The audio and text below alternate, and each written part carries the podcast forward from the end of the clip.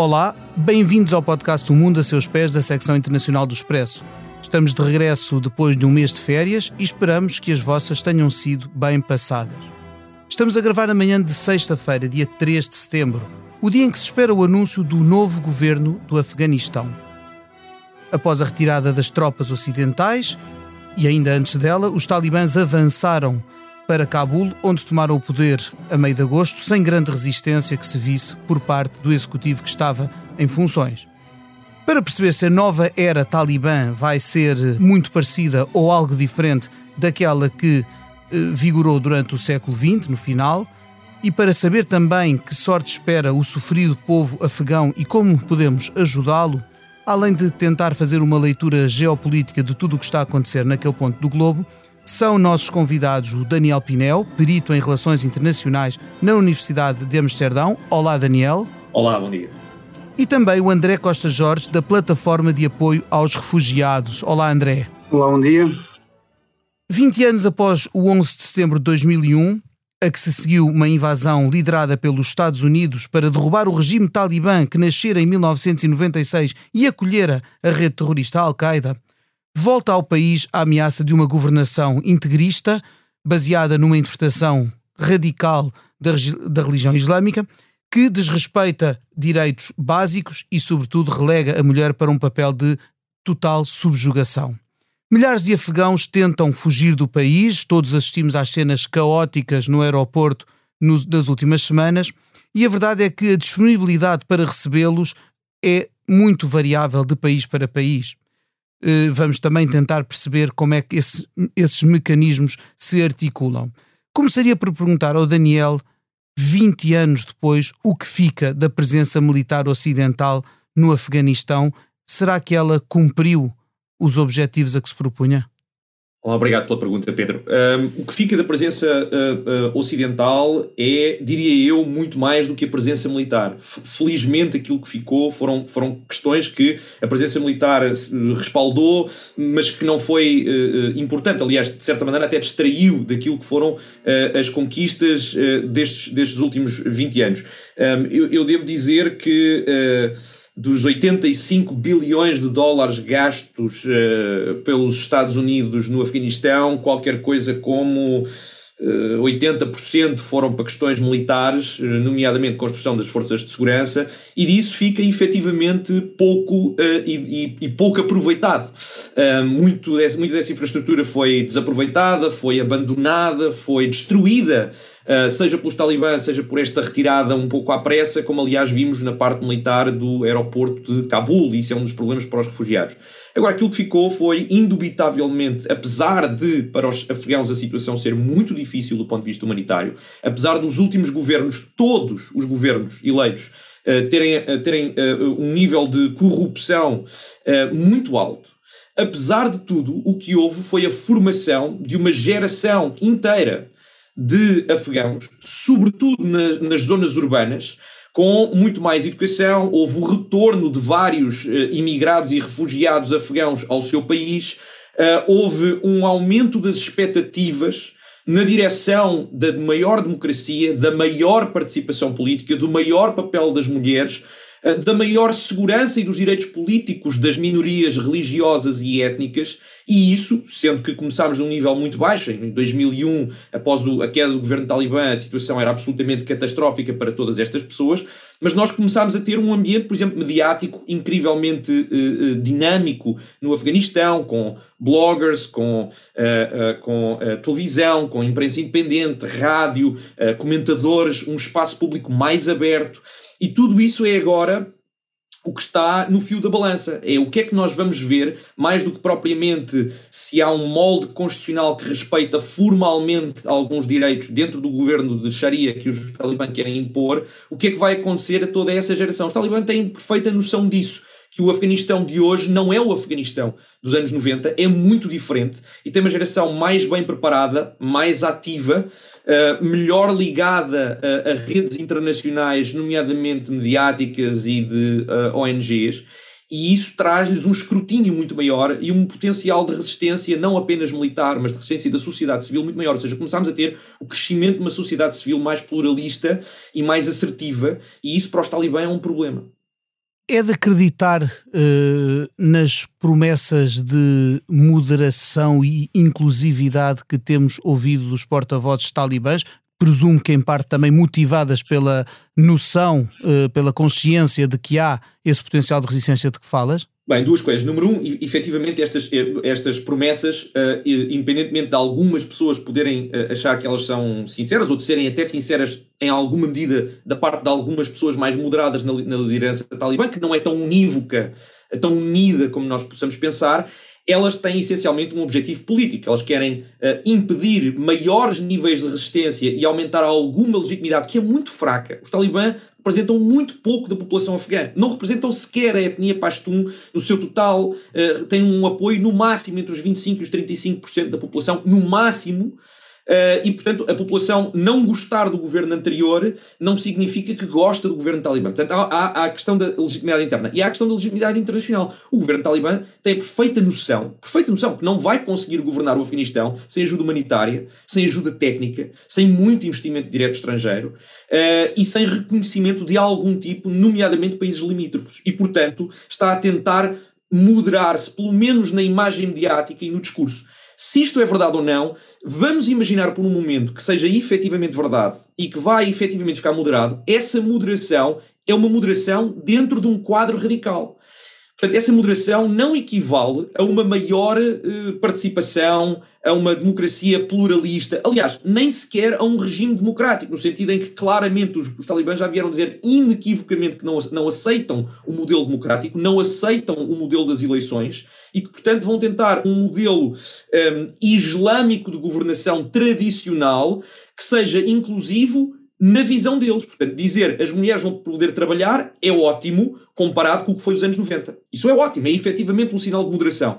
Mas, na verdade, o que isso quer dizer é que as mulheres vão ter de trabalhar, mas, por exemplo, dentro do quadro da Sharia, em que têm que estar cobertas e não podem trabalhar com colegas masculinos. Portanto, dois terços de todas as profissões ficam automaticamente excluídos para as mulheres.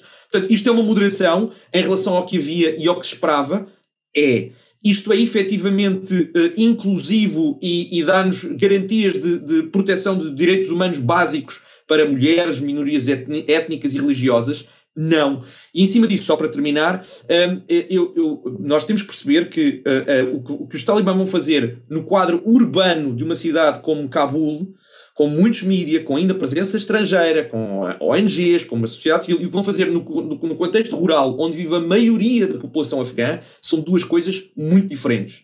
E que, mesmo apesar destas promessas uh, e, e, da necessidade de as fazerem, de que as pessoas creiam neles, neste momento já há ações violentas e ameaças de morte dos talibã a várias pessoas que foram dissidentes no seu regime anterior e ainda estão vivas ou que colaboraram com a ocupação um, eh, ocidental nos últimos 20 anos. Essas ameaças continuam. Eu, eu, conheço várias pessoas que estão a ser ameaçadas de morte, têm que estar escondidas, que estão em listas. Eles andam com aparelhos biométricos que apanharam do uh, Exército Nacional Afegão que os Estados Unidos deixaram uh, de casa em casa à procura de pessoas. Portanto, há efetivamente listas e há efetivamente represálias. Portanto, estas promessas de moderação têm que ser entendidas num contexto muito limitado.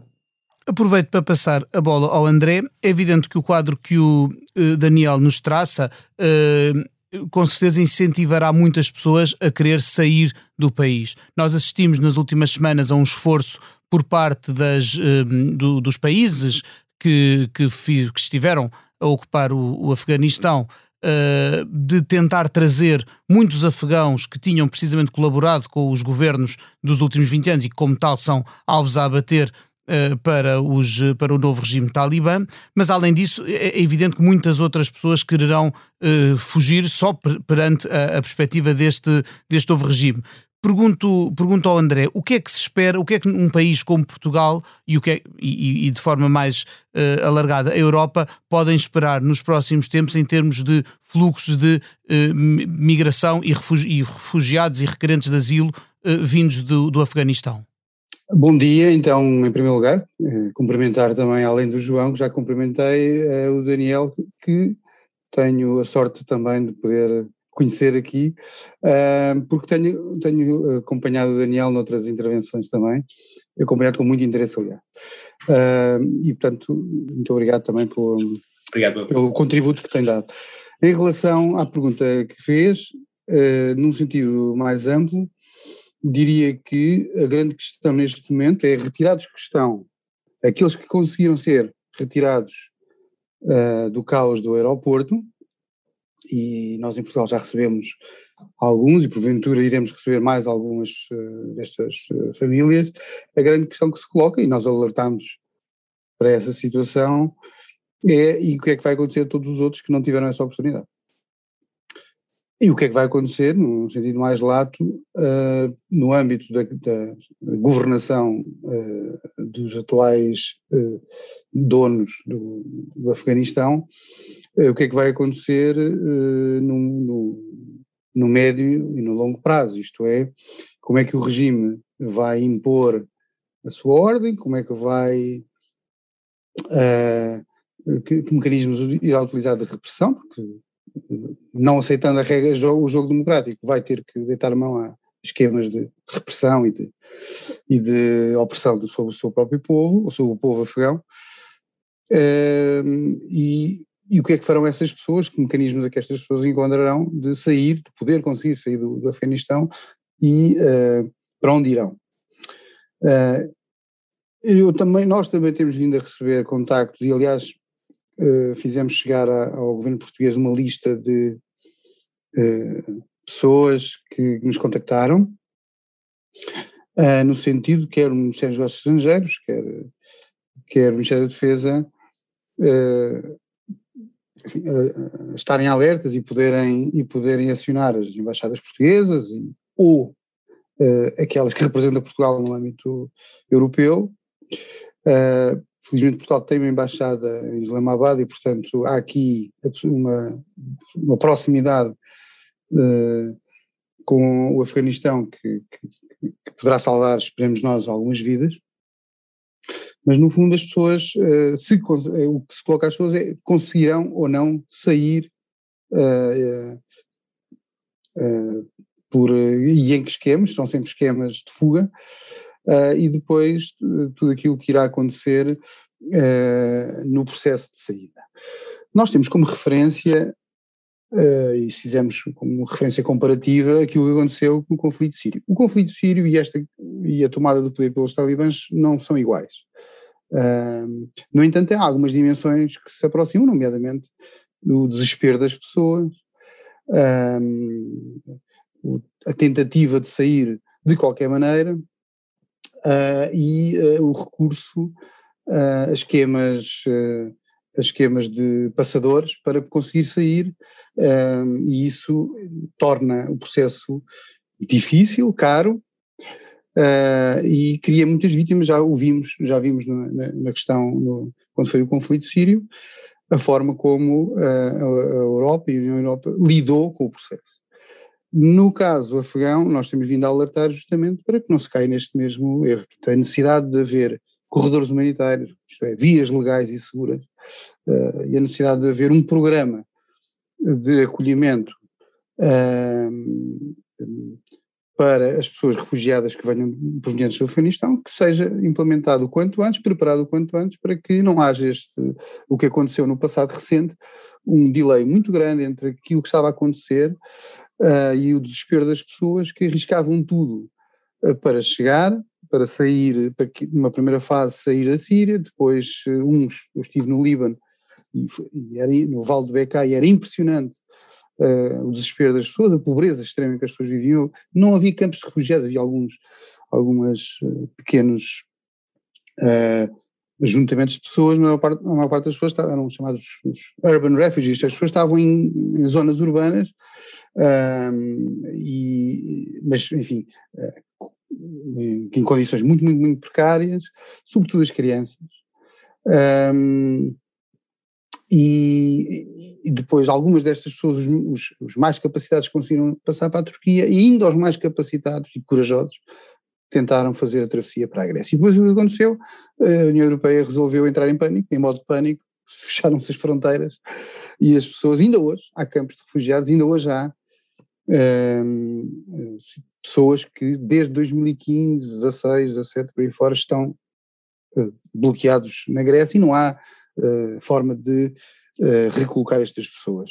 o processo de colocação tem sido muito lento, a Europa dividiu-se, uh, como se sabe, o grupo de Visegrado por um lado e depois os países mais ou menos moderados, e Portugal, a posição portuguesa, felizmente tem sido positiva. Portanto, aquilo que nós esperamos da Europa e que Portugal faça é isto, que defenda a existência de vias legais e seguras, que acione os seus meios diplomáticos para a proteção sem entraves ou com menos entraves possível, uh, sobretudo para uh, os menores uh, e famílias, e em particular as, as, as, mulheres e as raparigas, quer dizer, este grupo é particularmente visado pela ideologia uh, dos talibãs e uh, preocupa-nos muito a situação. Eu vou dizer aqui uma parte uh, do enquadramento. Eu ontem, como sabem, os, os refugiados afegãos que chegaram a Portugal estão acolhidos em estruturas que o governo tem mantido eh, reserva de, enfim, de divulgação. O Serviço de Refugiados, do qual eu sou diretor, uh, está a trabalhar com as autoridades portuguesas no acompanhamento dessas pessoas. Eu ainda tive uh, também a oportunidade de poder visitar os espaços e falar com algumas destas famílias. Eles estão muitíssimo preocupados, como disse aqui Daniel Pinel, muitíssimo preocupados com as suas famílias que ficaram lá. Muitíssimo preocupados. E naturalmente também estão preocupados com aquilo que será o seu futuro uh, na Europa, em Portugal, e, final, e, e, também estão muitíssimo agradecidos ao esforço dos militares portugueses, uh, a quem eles chamam heróis, que os conseguiram retirar uh, do caos do Afeganistão. Mas esta preocupação que eles têm com as pessoas, seus familiares que lá estão e que estão, muitos deles, sem conseguir sair à rua para comprar comida, uh, consome-os, ou seja, psicologicamente é devastador para os refugiados que estão cá. Ou seja, quando nós pensamos que as pessoas ah, saíram, estão bem, não, uh, quando nós, nós que acompanhamos refugiados há alguns anos, sabemos que há uma primeira fase em que as pessoas estão em modo de sobrevivência, uh, mas depois assim que as pessoas ganham, encontram um mínimo de estabilidade e proteção, as pessoas não conseguem dormir, pessoas que, que estão em, numa enorme ansiedade uh, psicológica, e um, cada dia que passa, a falta de notícias ou as notícias negativas são tremendamente devastadoras para estas pessoas. E portanto se, tudo aquilo que nós podemos fazer para haver rigorosamente familiar, para conseguir haver proteção daqueles que nós trazemos um, tranquilizará muito e facilitará muito o trabalho depois não só do acolhimento mas também da posterior integração destas pessoas na, na sociedade acolhimento. André, pensando agora nos nossos ouvintes e até em cada um de nós que, que aqui estamos neste painel,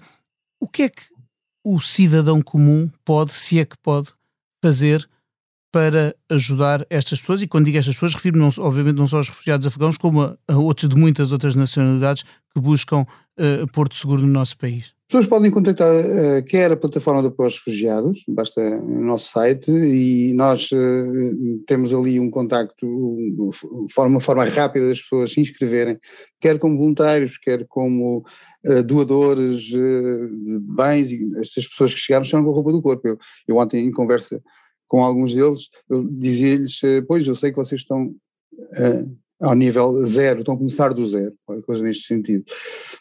E, enfim, criando aqui alguma empatia, dizia-lhes, eu próprio também fui refugiado, eu vim da África com os meus pais, nós andámos também em hotéis, uh, fomos recolocados reinstalados, isso é uma das razões por, porque tenho, tenho este trabalho, sentir-me identificado com estas pessoas e olhava para as crianças que eles traziam e eu também tinha esta idade, tudo vai, neste sentido, tudo vai passar, as coisas vão melhorar. E eles diziam, não, não, nós estamos abaixo de zero.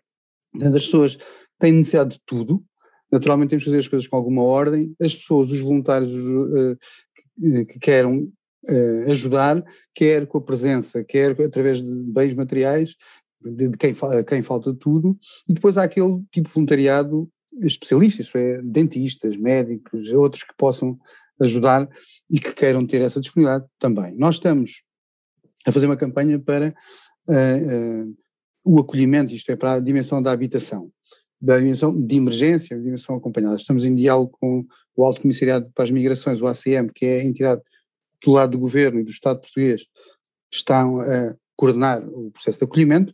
Do lado da sociedade civil, isto é a plataforma de apoio aos refugiados, que é coordenada pelo Serviço de aos Refugiados, é, digamos, uma resposta que surgiu em 2015, no âmbito da crise de refugiados uh, da Síria, e que procura dar respostas uh, de acolhimento de emergência uh, e temos um programa já há muitos anos, desde essa parte, no fundo chamamos Par Famílias, é um programa que prevê que uma instituição, ou em torno de uma instituição, exista uma comunidade de hospitalidade, porque é uma instituição, porque enfim há haver uma entidade de referência na relação também com o Estado, sempre que uh, existam aqui responsabilidades delegadas pelo lado do Estado tem que haver uma instituição também reconhecida, um IPSS, eh, uma associação que possa ter aqui uma, um reconhecimento também jurídico eh, de, e uma responsabilidade social, mas que mobilize os recursos locais para o acolhimento. E este acolhimento eh, é um acolhimento que passa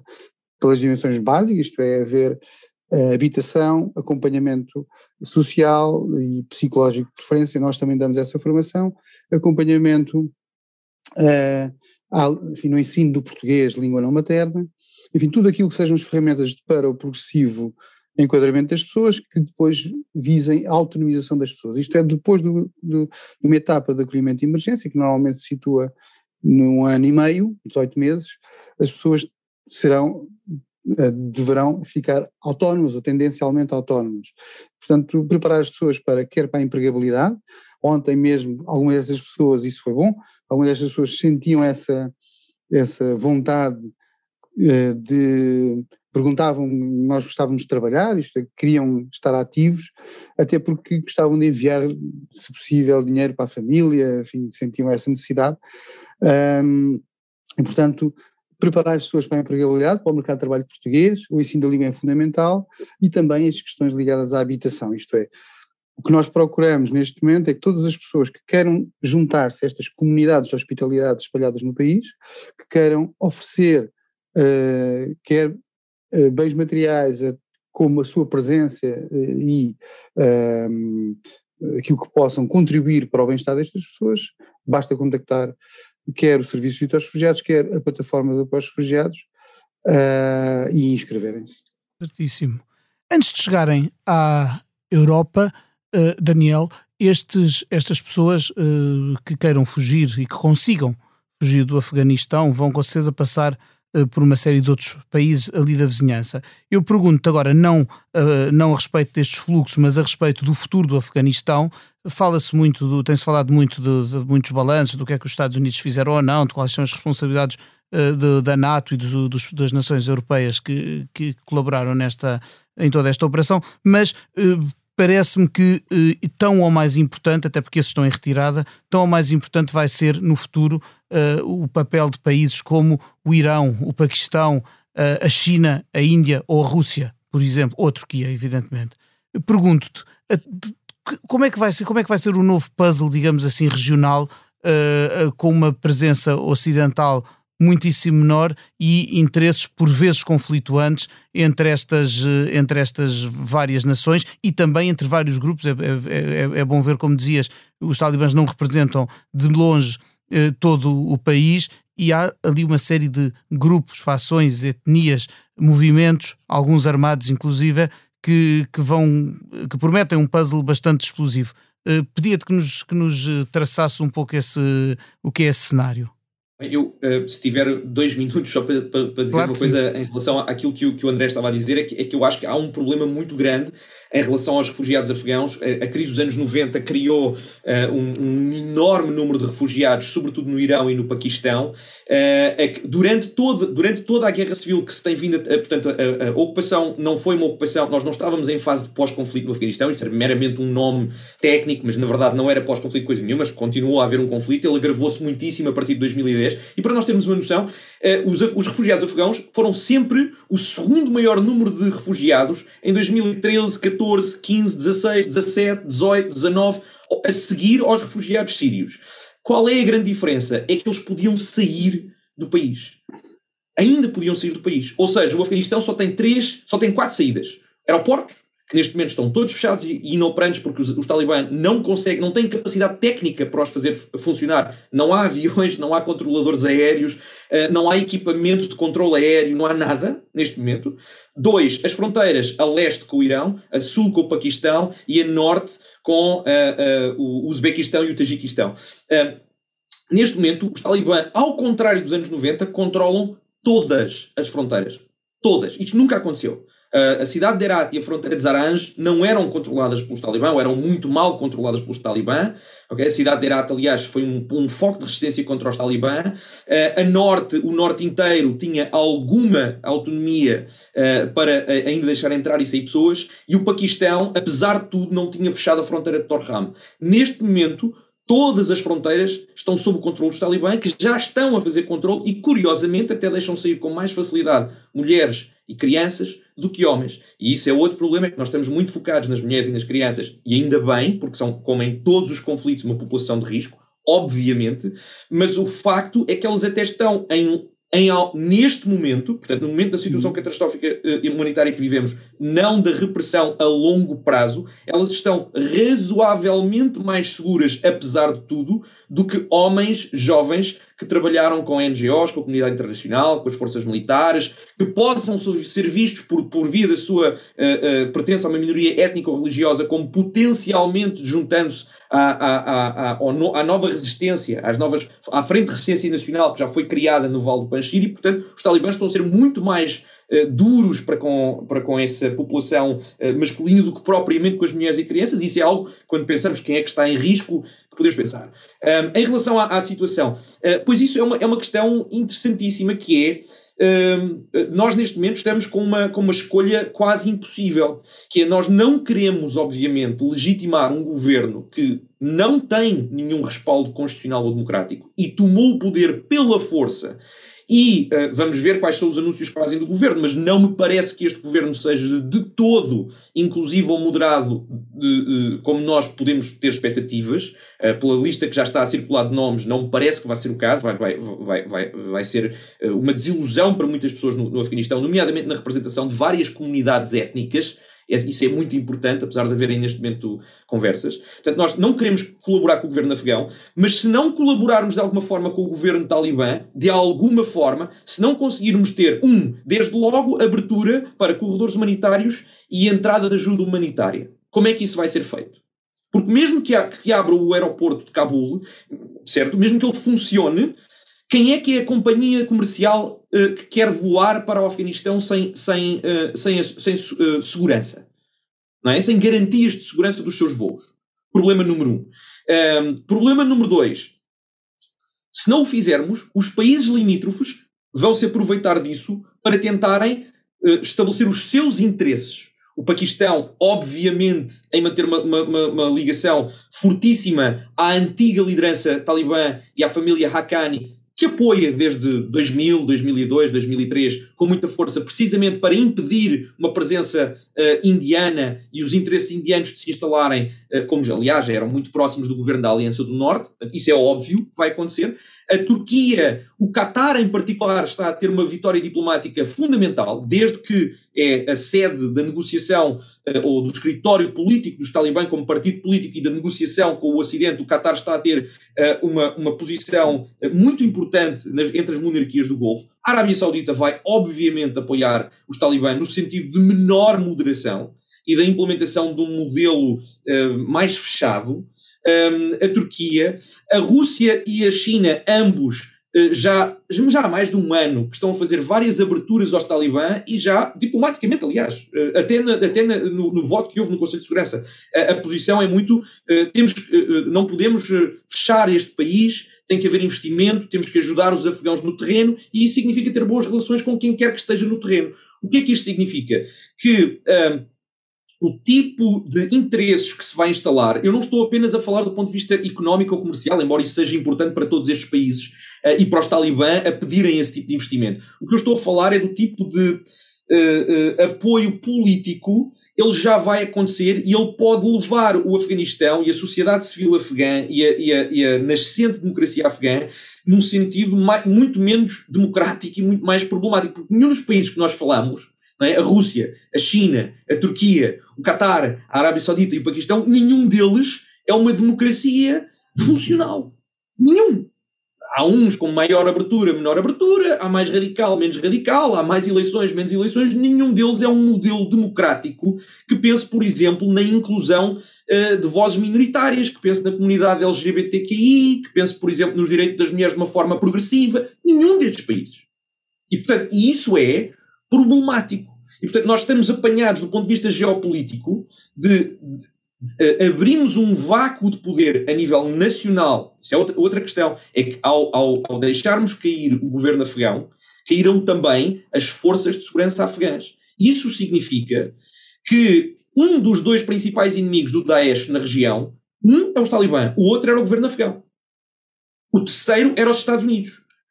Até agora, só os talibã é que estão no poder. Estão muito mais ocupados a consolidar o seu poder com um número muito limitado de efetivos para controlarem todas as cidades do que a lutarem contra o Daesh. Por isso é que nós estamos a ver um recrudescimento do Daesh. Aliás, nós vamos ver um recrudescimento ainda maior do Daesh e possivelmente de outros grupos jihadistas da região, uh, o movimento islamista do Uzbequistão, uh, o movimento do Turquestão chinês, uh, o Tariq Talibã paquistanês, o Jang el-Aqsa, vários que estão no Paquistão, vão recrudescer precisamente porque quando virem o governo afegão a, a entrarem numa posição ligeiramente mais moderada do ponto de vista doméstico e internacional, para ter legitimidade, vai haver deserções e radicalização, sobretudo dos comandantes médios para baixo coisa que já começámos a ver, por isso é que já vimos estes ataques do Daesh. Portanto, isto é muito preocupante no sentido de abrirmos, uh, uh, ou seja, mesmo que os Talibã digam não vamos permitir que haja ataques para outros países a partir daqui, a sua capacidade de fazer com que isso aconteça vai ser menor e a capacidade de uh, grupos jihadistas de se radicalizarem contra o governo talibã, além de posições ocidentais, vai ser maior, já para não falar da posição que, que há em relação à Al-Qaeda, não é? O governo talibã neste momento já, já, já tem pessoas que eram parte da liderança da Al-Qaeda uh, já no Afeganistão, voltaram a entrar no Afeganistão, possivelmente farão parte do novo governo, etc, etc. Portanto, temos, uma situação muito preocupante. E é com esta nota de inquietação que estamos prestes a atingir o tempo uh, limite do nosso programa. de qualquer maneira, não vamos encerrar sem endereçar a cada um dos nossos eh, convidados aquela pergunta que fazemos a todos os que passam aqui pelo mundo a seus pés. E por isso eu começo por perguntar ao André Costa Jorge se neste momento pudesse viajar para qualquer parte do mundo sem restrições nenhumas, sem sequer pandemia, para onde é que iria e porquê? Eu iria para Moçambique, porque é onde queria, eu vou querer ir nos próximos tempos, porque temos uma campanha também de apoio. Enfim, com esta crise do Afeganistão esquecemos de, da realidade no norte de Moçambique, de alguma forma, mediaticamente falando. Queria para Moçambique porque vim de Moçambique, uh, também como retornado, sempre uma espécie de refugiado, e queria ir ajudar o povo moçambicano, os deslocados do norte de Moçambique, é isso que quero fazer também, uh, e espero ir uh, nos próximos tempos, ainda não, não sei bem quando, mas em breve, para ajudar o Serviço de Refugiados Internacional a criar uma estrutura de apoio aos deslocados internos. Qual seria o destino do Daniel? A, propósito, seria o Afeganistão, quer dizer, o Paquistão e depois o Afeganistão. O Paquistão onde eu vivi durante vários anos e, e onde não volto desde 2015 ou 2016, se não me engano, e o Afeganistão desde 2015 que não volto e, e não sei se poderei voltar tão cedo. É um país incrivelmente belo, onde eu tenho muitos amigos, uh, do qual tenho muitas saudades e, e, com o qual me preocupo muito e onde tenho amigos que neste momento estão numa, posição extraordinariamente difícil, até do ponto de vista de, de básicos, de, de, dinheiro, de apoio, de amizade. Uh, e, e, os que não conseguiram sair, eu não sei quando os voltarei a ver, e o país eu não sei quando voltarei a poder pisar uh, em Cabul, e, e gostaria muito de voltar. E assim termina este episódio do Mundo a Seus Pés, que teve a edição multimédia do João Luís Amorim, a condução de, deste vosso criado, Pedro Cordeiro, editor da secção internacional do Expresso, e os uh, comentários enriquecedores do Daniel Pinel e do André Costa Jorge, a quem agradeço. Voltamos daqui a duas semanas com outro assunto e outro painel. Para a semana estará aqui o África Agora com a Cristina Pérez, também de regresso de férias. Até lá, até sempre. Muito obrigado.